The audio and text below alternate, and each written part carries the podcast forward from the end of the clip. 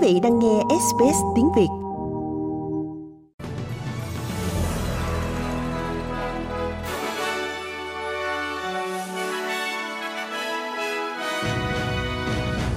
Khánh Linh xin kính chào quý thính giả.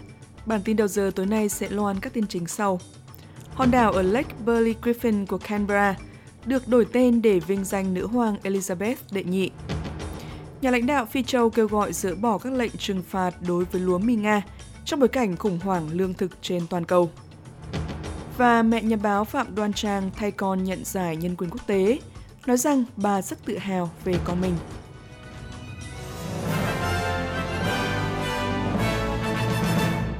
Sau đây là nội dung chi tiết, thưa quý vị. Một hòn đảo ở Lake Burley Griffin của Canberra đã được đổi tên để vinh danh nữ hoàng trong lễ kỷ niệm năm Thánh Bạch Kim của bà. Đảo Aspen từ nay sẽ được gọi là đảo nữ hoàng Elizabeth. Sự kiện được công bố sáng nay trong một buổi lễ có sự tham dự của Thủ tướng Úc và Cao ủy Anh Quốc. Nữ hoàng đã đến thăm nước Úc 16 lần trong suốt 70 năm trị vì của mình. Thế nhưng giờ đây sẽ không còn thực hiện các chuyến công du dài ngày nữa do lý do sức khỏe. Thủ tướng Anthony Albanese phát biểu tại buổi lễ ở Canberra. Trong bảy thập niên tuyệt vời, nữ hoàng là hiện thân của phong thái mẫu mực, lòng trung thành và phẩm giá. Và đối với hầu hết chúng ta, bà là vị quân vương đang trị vì duy nhất mà hầu hết chúng ta biết đến và là người duy nhất đã đến thăm nước Úc tuyệt vời của chúng ta.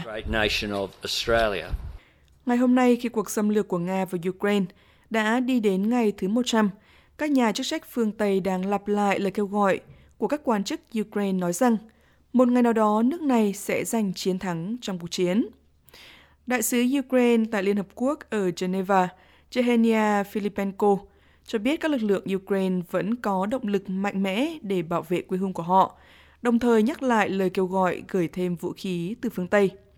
Liên Hợp Quốc ước tính cuộc chiến đã khiến hơn 4.000 người thiệt mạng và hơn 5.000 người bị thương, trong đó có 242 trẻ em thiệt mạng. Thế nhưng con số thực sự được cho là còn cao hơn nhiều. Bà Filipenko nói rằng 100 ngày qua là những ngày tàn phá và đau khổ không kể xiết đối với những người dân Ukraine vô tội.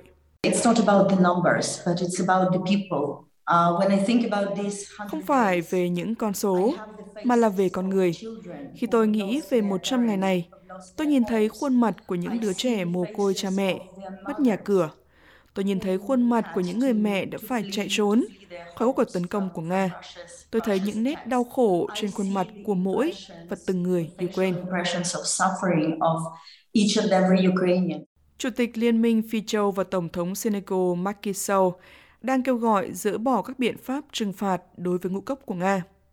Nga và Ukraine chiếm gần 1 phần 3 nguồn cung lúa mì trên toàn cầu, trong khi Nga cũng là nhà xuất cảng phân bón chính trên toàn thế giới, và Ukraine là nước xuất cảng lớn về ngô và dầu hướng dương. Sau khi nói chuyện với Tổng thống Nga Vladimir Putin, ông Sâu cho biết Điện Kremlin đã trấn an ông rằng ông sẵn sàng cho phép việc xuất cảng ngũ cốc của Ukraine. Điều này diễn ra trong bối cảnh của khủng hoảng lương thực toàn cầu do chiến tranh gây ra, mà ông Sâu nói rằng nó đang ảnh hưởng đặc biệt nghiêm trọng đến Phi Châu. We told Russian President Vladimir Putin that he absolutely had to help Chúng tôi đã nói với Tổng thống Nga Vladimir Putin rằng ông ấy chắc chắn phải giúp tạo điều kiện thuận lợi cho việc xuất cảng các loại hạt của Ukraine. Thế nhưng trên hết, Nga cũng phải có khả năng xuất cảng phân bón và các sản phẩm thực phẩm, chủ yếu là ngũ cốc, bởi vì đây là quốc gia xuất khẩu ngũ cốc nhiều nhất. Rõ ràng những yêu cầu này không phù hợp với các lệnh trừng phạt. Đây là lý do tại sao sau cuộc trao đổi này, chúng tôi nghĩ rằng sẽ kêu gọi các đối tác phương Tây. Tôi cũng hoan nghênh quan điểm của Mỹ về vấn đề này khi họ dỡ bỏ các lệnh trừng phạt liên quan đến lương thực, thực phẩm và phân bón. Ông Putin đã nói với truyền thông nhà nước Nga rằng Ukraine có thể xuất cảng ngũ cốc từ các cảng bao gồm cả Odessa nếu nước này thực hiện ra phá bom mìn. Một bảo tàng nghệ thuật hiện đại ở Cộng hòa Séc đang tổ chức một tác phẩm sắp đặt đặc biệt, nhân tưởng niệm 33 năm của biểu tình ở quảng trường Thiên An Môn. Cuộc trưng bày cho ra mắt bức tượng nổi tiếng Pillar of Shame để tưởng niệm ngày các quan chức quân đội Trung Quốc đàn áp những người biểu tình ủng hộ dân chủ ở quảng trường Thiên An Môn ở Bắc Kinh vào năm 1989. Điều này diễn ra trong khi nhà chức trách đang đàn áp các cuộc tập trung tưởng niệm hàng năm ở Hồng Kông về một sự kiện mà chính phủ Trung Quốc chưa bao giờ thừa nhận. Yen Kashot là nhà mỹ thuật của Bảo tàng Séc. This is to show, in a way, Hong Kong spirit. Uh, so, Điều này nhằm thể hiện theo một cách nào đó tinh thần của Hồng Kông. Khi Hồng Kông bị cấm thực hiện bất kỳ nghi lễ nào về những gì đã xảy ra bên trong Trung Quốc và những gì đã xảy ra ở Hồng Kông, thì chúng tôi đã cố gắng phổ biến nó trên toàn thế giới để tổ chức sự kiện ở đây. Vì vậy, đây là lý do mà tôi có mặt ở đây. Và tôi nghĩ đây cũng là lý do thực hiện cuộc triển lãm này. Tôi là một phần của hoạt động này. Bộ trưởng Ngoại giao Trung Quốc Vương Nghị đang chuẩn bị gặp Tổng thống và cựu Tổng thống Đông Timor trong chặng dừng chân cuối cùng của nhiệm vụ ngoại giao kéo dài 10 ngày ở Nam Thái Bình Dương. Ông Vương Nghị đã gặp nhà ngoại giao hàng đầu của Đông Timor, Adalia Magno, tại thủ đô nước này, nơi họ đã ký kết các thỏa thuận về nông nghiệp, quan hệ đối tác truyền thông và hợp tác kinh tế cũng như kỹ thuật. Hai quốc gia cũng đã ký một thỏa thuận về việc cử một đội y tế Trung Quốc đến Đông Timor, theo tin tức của chính quyền địa phương, thế nhưng không có thỏa thuận nào về các vấn đề quân sự hoặc an ninh. Sự việc diễn ra trong khi Úc tiếp tục bày tỏ quan ngại về việc Bắc Kinh ngày càng gia tăng ảnh hưởng ở Nam Thái Bình Dương, ở các quốc gia như quần đảo Solomon, nơi một thỏa thuận an ninh quan trọng đã được ký kết vào thời điểm bắt đầu chuyến công du tám nước của ông Vương vào tuần trước. Quay trở lại với nước Úc, một thiếu niên 16 tuổi đã bị đâm chết tại một ngôi nhà ở phía tây Sydney – Dịch vụ cấp cứu đã được gọi đến căn nhà ở Ropes Crossing vào sáng sớm thứ Bảy mùng 4 tháng 6 và tìm thấy một cậu bé bị một vết đâm. Cảnh sát đã thực hiện hô hấp nhân tạo trước khi nhân viên y tế đến nơi, thế nhưng thiếu niên này đã tử vong tại hiện trường. Một công ty có trụ sở tại Úc đã bị phạt hơn 10.000 đô la sau khi mua hàng ngàn kit xét nghiệm kháng nguyên nhanh COVID-19 từ nước ngoài. Cơ quan quản lý thực phẩm của Úc gọi tắt là TGA đã đưa ra 4 án phạt đối với đối tượng này vì đã nhập cảng trái phép 13.500 xét nghiệm nhanh. TGA đã chính thức phê duyệt 47 loại bộ xét nghiệm để sử dụng cho các hộ gia đình ở Úc và họ cáo buộc rằng những xét nghiệm mà công ty này nhập cảng không có trong danh sách đăng ký hàng hóa trị liệu. Toàn bộ số hàng đã bị giữ lại tại biên giới quốc tế và sẽ không được đưa vào thị trường Úc. Chuyển sang tin khác, một kỹ sư điện 26 tuổi sẽ trở thành người phụ nữ gốc Mexico đầu tiên đi vào không gian khi cô tham gia phi hành đoàn quốc tế đa dạng nguồn gốc trong chuyến bay kéo dài 10 phút do hãng Blue Origin của tỷ phú Jeff Bezos thực hiện. Katia Echazareta là hành khách đầu tiên được tổ chức phi lợi nhuận Space for Humanity tài trợ và sẽ trở thành người phụ nữ trẻ nhất bay vào vũ trụ. Một thành viên phi hành đoàn khác trên chuyến bay là kỹ sư sản xuất dân dụng – Victor Correa Hespana, người Brazil thứ hai thực hiện chuyến bay ngoài vũ trụ. Cô Echa Zaretta nói rằng cô mong muốn mọi trẻ em trên thế giới đều có thể ước mơ đi vào vũ trụ. I want a little Mexican girl who looks up at their parent and tells them I want to go to space. Tôi muốn thấy một cô bé người Mexico nhìn lên cha mẹ của họ và nói rằng con muốn đi vào vũ trụ. Và phụ huynh đó, phản ứng của họ sẽ không phải là Ôi tôi phải làm gì đây, tôi sẽ nói với con như thế nào. Điều đó chưa từng xảy ra. Mà ngược lại họ sẽ nói là ô nhiều người đã làm được chuyện đó, vì vậy con cũng sẽ làm được thôi. Nếu đó là điều mà con thực sự mong muốn.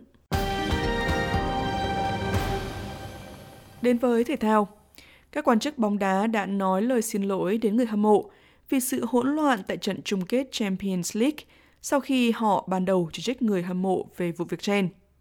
Những người hâm mộ bóng đá, bao gồm cả trẻ em, đã bị xịt hơi cay, bị hành hung khi họ cố gắng đi vào trận chung kết. Cơ quan tổ chức UEFA ban đầu đổ lỗi cho những người đến muộn và sau đó là những người cầm vé giả cho việc xảy ra bạo lực. UEFA hiện đã đưa ra tuyên bố nói rằng không có bất kỳ cổ động viên bóng đá nào nên được đặt vào tình huống đó và chuyện này không được xảy ra một lần nữa. Cơ quan này đã ủy thác một nhóm độc lập để xem xét việc chuẩn bị cho các trận chung kết trong tương lai. Chuyển sang tin tức về Việt Nam. Theo tin từ đài AFA tiếng Việt, hôm 3 tháng 6 năm 2022 theo giờ Hà Nội, bà Bùi Thị Thiện Căn thay mặt cho con mình là nhà báo Phạm Đoan Trang nhận giải thưởng nhân quyền quốc tế Martin Ennals. Nói trong buổi lễ trao giải tổ chức ở thành phố Geneva, Thụy Sĩ, mẹ của nhà báo hiện đang bị chính quyền Việt Nam cầm tù với tội danh tuyên truyền chống nhà nước cho hay bà rất tự hào về con mình và đã gần tròn 20 tháng bà không được gặp mặt Phạm Đoan Trang. Bà Bùi Thị Tiện Can nói, cháu đã kiên định, kiên trì đi theo một con đường mà biết là con đường đó rất nguy hiểm và gian khổ, nhưng cháu vẫn dấn thân đấu tranh không mệt mỏi để cho đất nước Việt Nam có được dân chủ, nhân quyền, cho người dân Việt Nam có được tự do, hạnh phúc. Bà cũng nói rằng bản thân tôi là người mẹ, tôi đã phải hy sinh tình mẫu tử để cho con tôi hoạt động. Bà Phạm Đoan Trang hiện đang phải thụ án 9 năm tù vì các công việc báo chí ôn hòa của mình. Bà được trao tặng nhiều giải thưởng như giải Phụ nữ can đảm quốc tế của Bộ Ngoại giao Hoa Kỳ, giải thưởng của Tổ chức Phóng viên Không Biên giới cho mục ảnh hưởng và giải Tự do truyền thông 2022 do Bộ Ngoại giao Canada và Vương quốc Anh trao tặng. Tiếp theo là dự báo thời tiết cho ngày mai Chủ nhật mùng 5 tháng 6. Perth mây rải rác 6 đến 18 độ, Adelaide trời mưa, có gió lộng 9-13. Melbourne trong ngày có mưa, nhiệt độ cao nhất 13, thấp nhất 10 độ. Hobart có một hoặc hai cơn mưa rào 4-13. Canberra trời mưa 4 đến 12 độ. Wollongong, Sydney và Newcastle trời mây rải rác. Wollongong 10-18, Sydney 9-18, Newcastle 8-17. Brisbane trời nắng, nhiệt độ thấp nhất 10, cao nhất 21. Cairns mây rải rác 19 đến 29 và Darwin trời mây 24 đến 31 độ.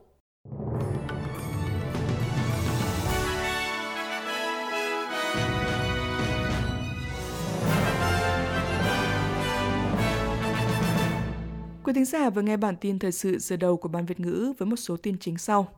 Hòn đảo ở Lake Burley Griffin của Canberra được đổi tên để vinh danh nữ hoàng Elizabeth đệ nhị. Nhà lãnh đạo Phi Châu kêu gọi dỡ bỏ các lệnh trừng phạt đối với lúa mì Nga trong bối cảnh khủng hoảng lương thực trên toàn cầu.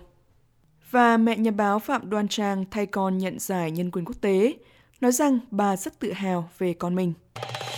Quý vị muốn nghe những câu chuyện tương tự có trên Apple Podcast, Google Podcast, Spotify hoặc tải về để nghe bất cứ lúc nào.